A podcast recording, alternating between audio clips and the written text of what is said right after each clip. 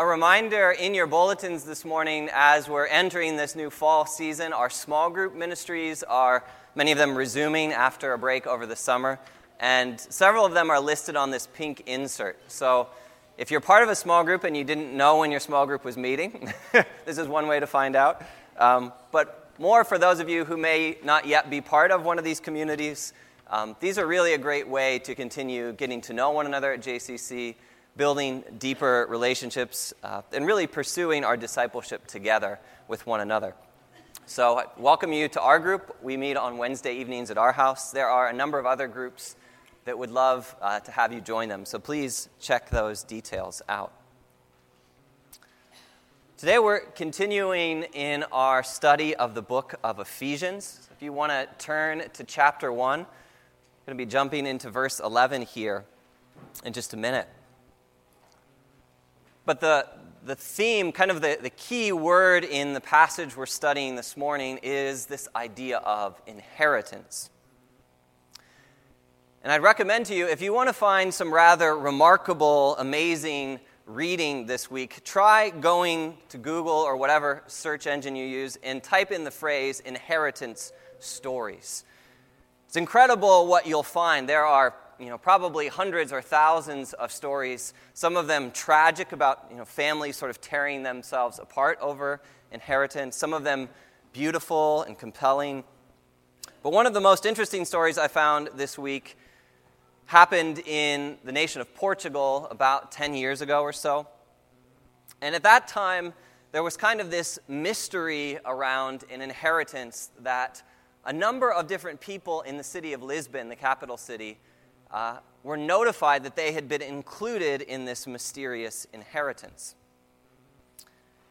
It turns out these, these individuals were called or sent letters, and they were told that they had inherited a sum of several thousand dollars apiece. But the, the man from whom they were receiving the funds was someone that was a total stranger to them, someone they had never met. And so initially, the, these several dozen people were skeptical about this offer of an inheritance. They thought it must be some kind of scam, something they were being lured into. But as it, it turns out, they had, in fact, all truly been listed as the beneficiaries of a sizable estate belonging to an aristocrat named Luis Carlos. And apparently, about a decade before this, in the late 1990s, Carlos was a young man in his early 30s, and he had a considerable amount of money, and he must have had some premonition of his own mortality. And so he decided to draw up a will. But he, he had not married, he had no children, he had no significant family members that were close to him. And so when he met together with his lawyer to draw up his last will and testament, came time to name the beneficiaries, and he simply opened a phone book of the city of Lisbon and he identified 70 names in the phone book and he added them as beneficiaries. And nothing was said, no one was notified. This just remained a mystery. It remained a secret among him and his lawyer until 12 years later he passed unexpectedly in his mid 40s.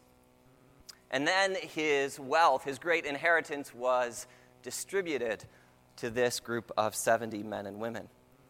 People from every different sort of walk of life and, and social category were now brought together into this mysterious inheritance. Well, in the, the opening verses to our letter, uh, in the, our, Paul's letter to the Ephesians, last week we, we heard the Apostle Paul speak of an even richer, an even grander, an even greater mystery that has come into light.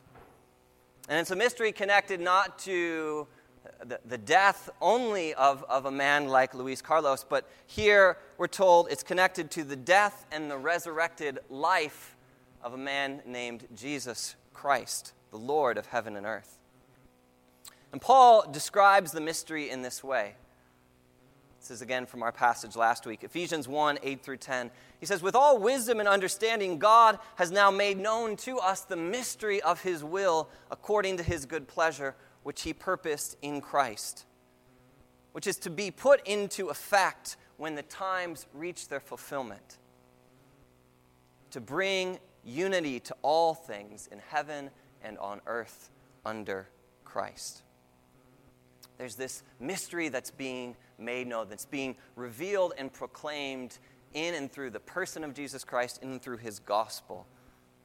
And over the next many weeks, as we continue through this letter to the Ephesians, we're going to be looking and, probing more deeply into that mystery to understand what, what it involves, what it entails for us to be added to it, to begin to see it with new eyes. And Paul will tell us that, that as we see this mystery made known in Jesus Christ, it, it reveals to us a new kind of reality, a reality by, by which a diverse group of, of men and women and people of diverse backgrounds are now being brought together and formed into a new people. They're being brought together under the lordship of Jesus Christ. And as we said last week, we, we together form this new family. And our identities are getting relocated. We're relearning what it means to be in Him. As we'll see in today's passage, beginning in verse 11, to that great mystery, to that great identity of the family of God, God the Father has also chosen to attach an inheritance to that family. So this morning we're going to, to look more carefully at what kind of inheritance has been written into the will, into the purposes, into the plan of God the Father, and being implemented through his Son, Jesus Christ. So look with me at verse 11 as we pray this morning. We open God's Word together. Lord, we thank you that there is this great mystery, there is this great inheritance that you have purposed and designed and planned, not at random, but with careful selection. And that you are making it known now, making it known through your word and through the power of your spirit and through the power of, of the way we live into this mysterious reality together as the people you're choosing. Pray as we open your word this morning, may the words of my mouth as I teach, may the meditations of each of our hearts be pleasing in your sight. O oh Lord, you are our rock, you are our Redeemer, and it's in your name we pray. Amen. As we start into this passage, beginning in verse 11, I, I want to just highlight kind of where we're at in the flow of this chapter. In fact, as we start into verse 11, we're jumping into the middle of a very long sentence. Last week, all of those verses I preached last week weren't even one full sentence in Paul's mind. In fact, in, in Ephesians chapter 1, verses 3 through 14 are one long run on sentence. Okay? They're phrase after phrase, clause after clause that have been connected together. And in English, we've put some periods there just to make us feel more comfortable. Okay? But one, uh, one commentator has famously called this sentence the most monstrous sentence I have ever read in the Greek language. It's, it's this incredible sort of stringing together of thoughts and ideas. But this long sentence from verse 3 to verse 14 is, is extensive, I think, because Paul, in his mind, it's, it's this outburst of praise and worship. It's, it's coming from his heart. He can't help himself. He can't contain himself. Because back in verse 3, he, he begins and he says, Blessed be the God and Father of our Lord Jesus Christ, who has blessed us. And, and he continues to enumerate all of these great blessings, all of these things God has done for us in Christ Jesus. And so he's listing these things off. He says, We've been brought into a heavenly reality. We've been adopted as sons. We've been redeemed. We're being let into this great and incredible mystery. And now, as we pick up verse 11, he's saying, And we also have been given an inheritance in Christ. Let's see what Paul has to say about that. Verses 11 and 12. He says, In Christ, we also, we too have been claimed as God's possession or inheritance.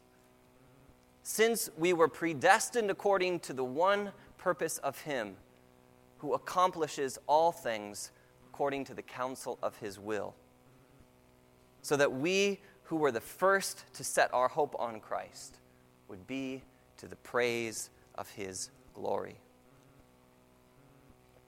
I'm using the, the NET translation here, but the NIV is, is very close.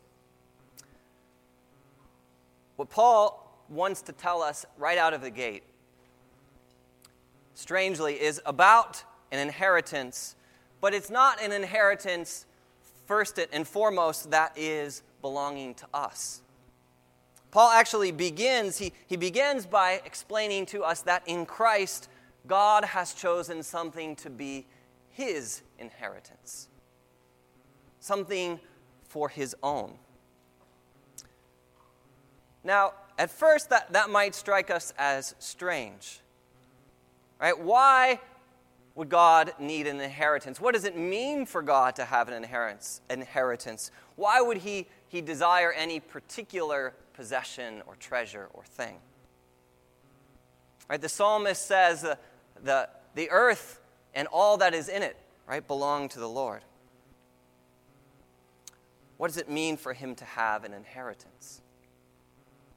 But throughout the scriptures, throughout, I think, the entire testimony of God's word, and particularly throughout the story of Israel, God says, even though He possesses all things, even though He has created all things, God insists that He desires to have one thing that is particularly His own.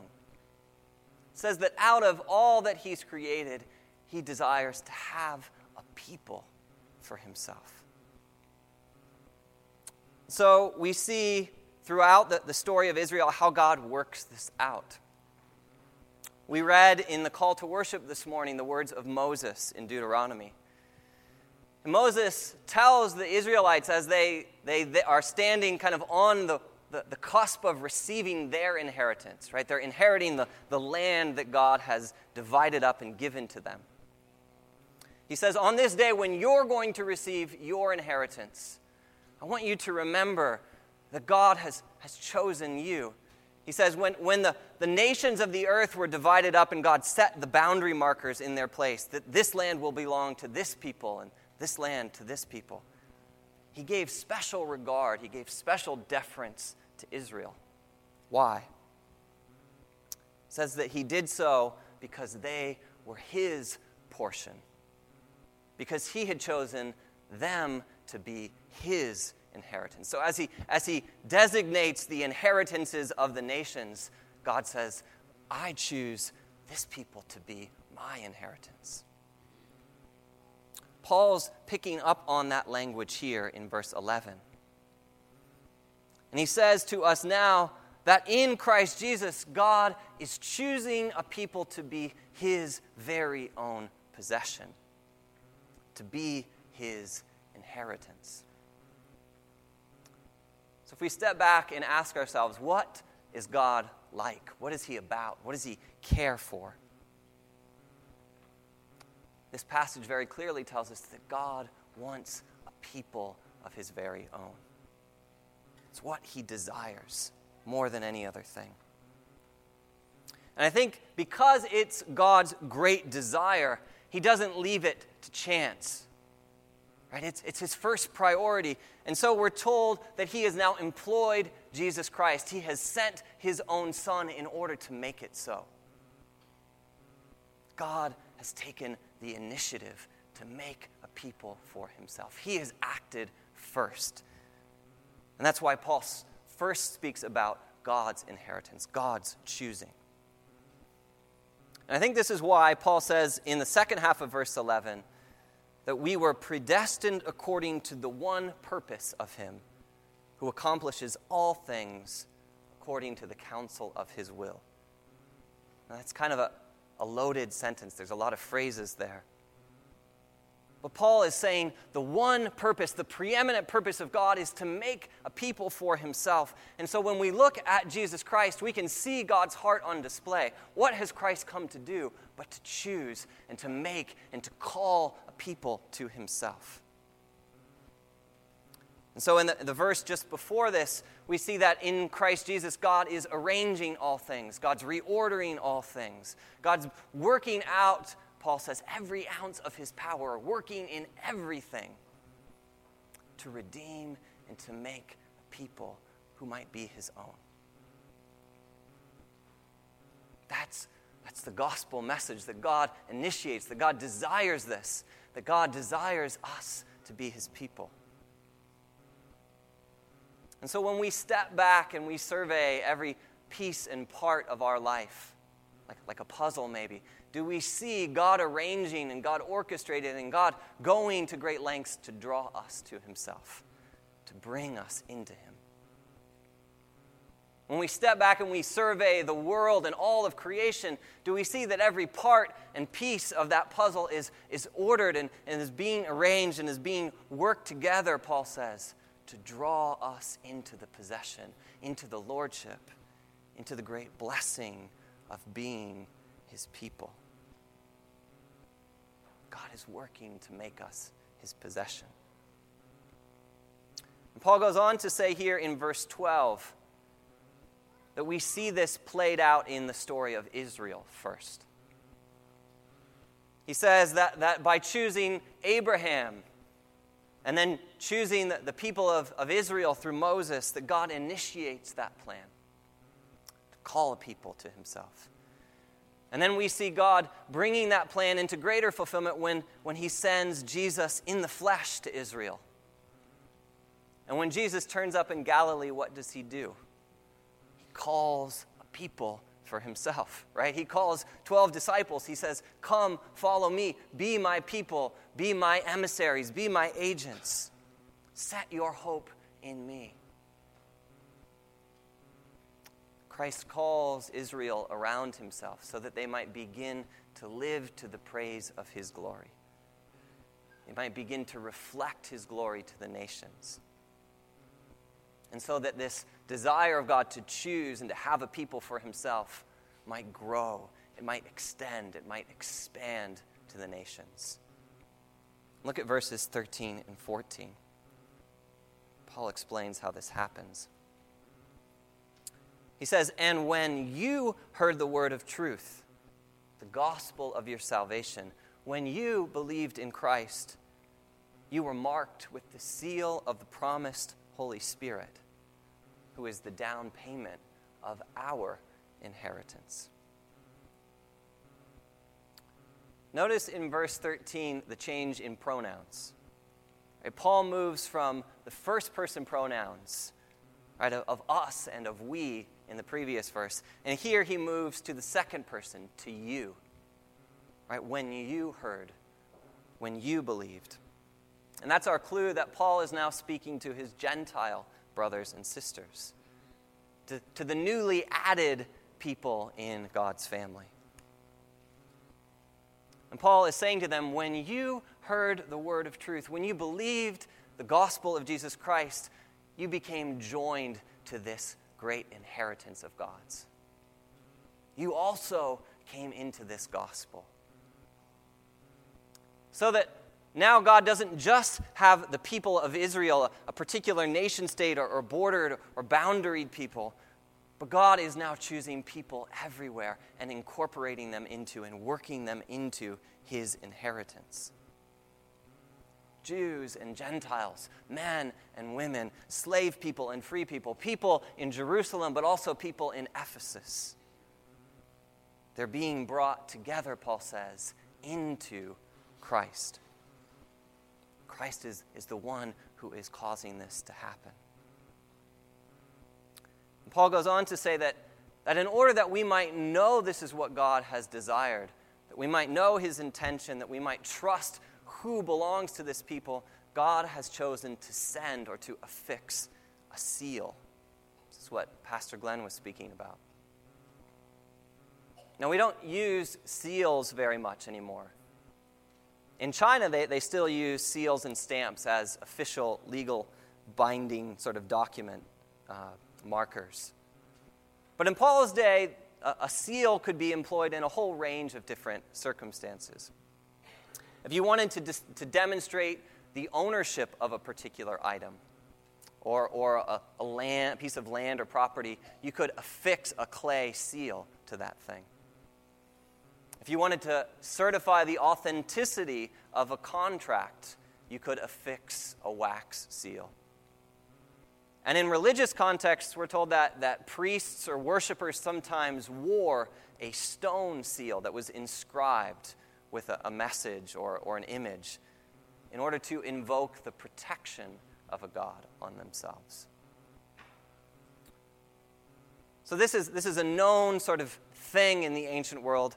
But here, Paul says that God chooses to seal his people not with wax, not with stone markers, but instead, God chooses to seal his people with spirit. Verse 13 When you believed in Christ, you were marked with the seal of the promised Holy Spirit. And if we go back into the book of Acts and we see Paul's ministry in Ephesus, this is exactly what took place. Paul turns up in Ephesus. He meets about a dozen disciples, and they'd only been baptized in the name of, well, in the, the baptism of John, John the Baptist. And so when Paul meets them, he proclaims the gospel to them. He then baptizes them in the Father, the Son, and the Spirit. And what happens but the Spirit comes upon them? The Holy Spirit falls upon this group of people in Ephesus, and a church is born in that moment. In that moment, God is claiming a people. God is sealing a people. God is authenticating this people. God is protecting this people as his very own. And it's a group of Jews and Gentiles gathered together, sealed together by the work of his Spirit.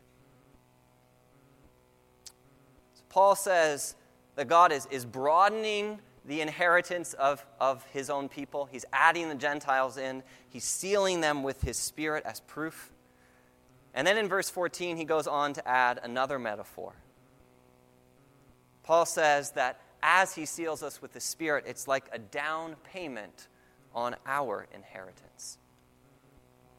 And here again, Paul shifts his attention now not to the inheritance God has chosen for himself, but for the inheritance God is choosing to give us as his people. Verses 11 and 12 were about God's inheritance. Verses 13 and 14 are about our inheritance.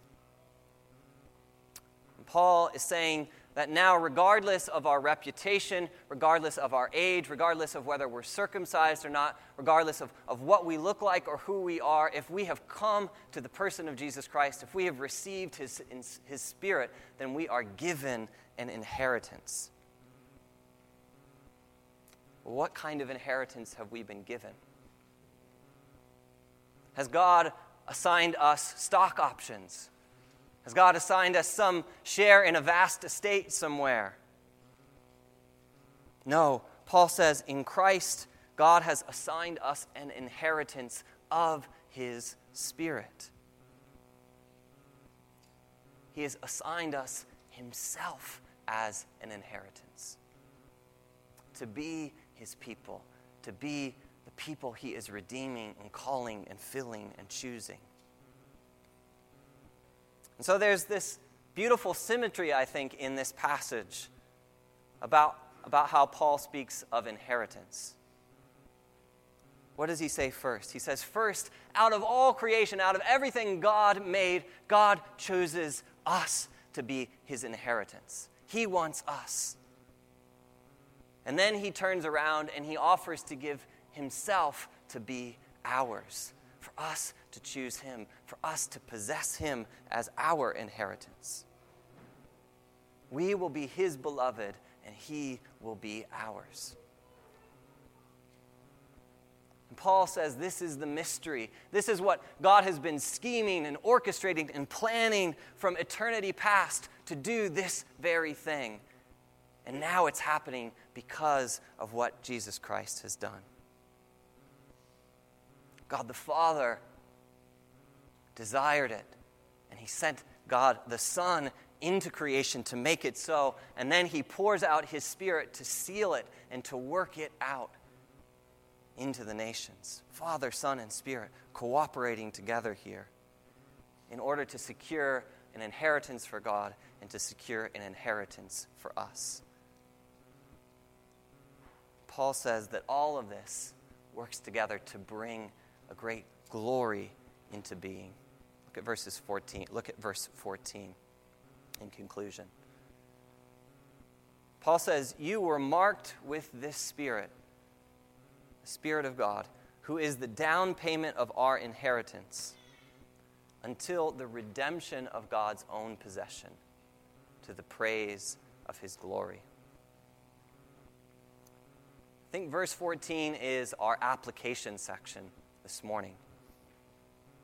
It's where, where we begin to ask well, God has chosen us as his inheritance, God has given us himself as our inheritance. What do we do with that inheritance? So what? How are we then to live? I think the only thing you can do with an inheritance is to receive it, to, to let it change your attitude, to, to respond with gladness, and as Paul will say here, to, to let it cause us to live now gloriously to the praise of our God. Paul says that today we experience that spirit, that filling of God, like a down payment, like a pledge. But, but those things always indicate that something greater is yet to come, right? You, you put a down payment on something that you expect to receive in full.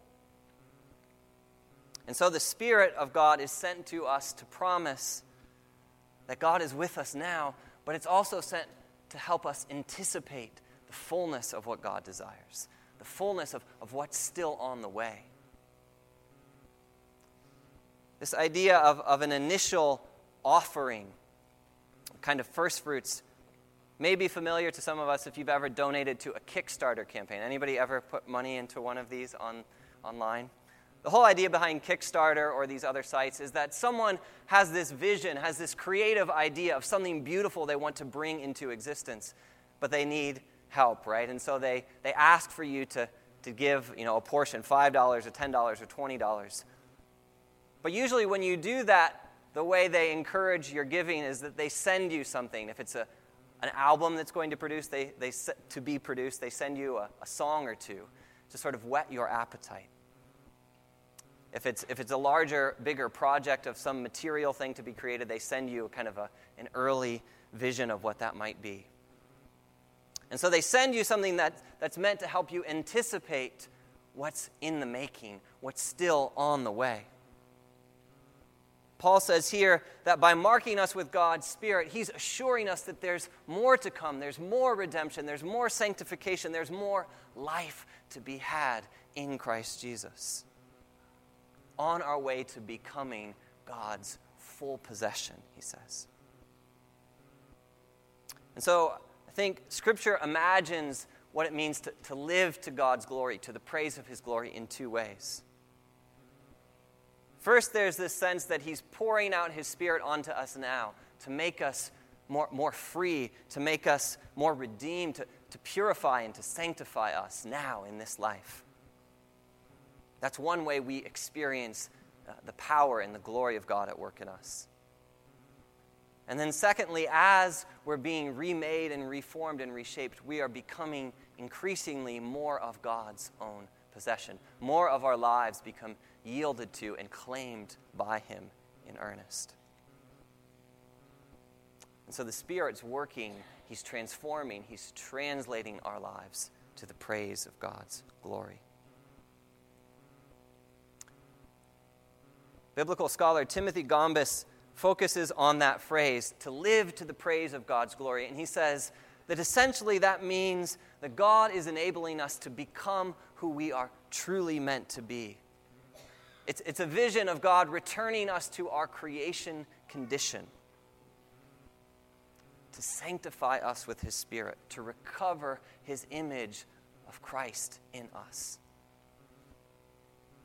It's the desire for the Father to look upon us and to see Jesus Christ. And so when He looks upon us, He says, We are good.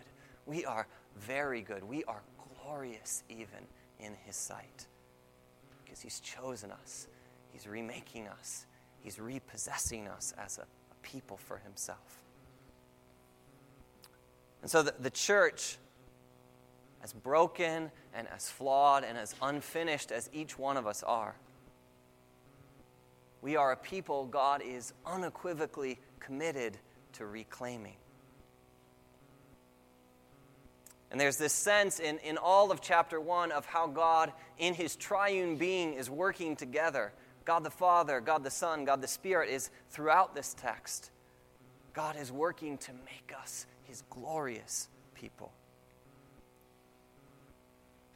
And he's working to do that individually, but especially corporately, especially within the body, within the family of God.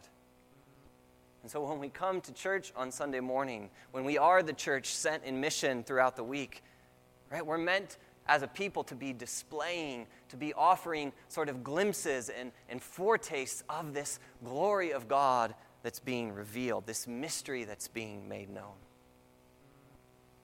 The church is the place where the Father, the Son, and the Spirit are at work, claiming and calling and adding to the people of God.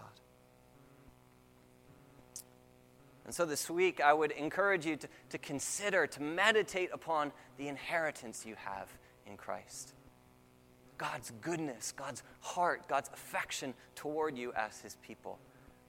That's where we draw our identity. That's where we are remade.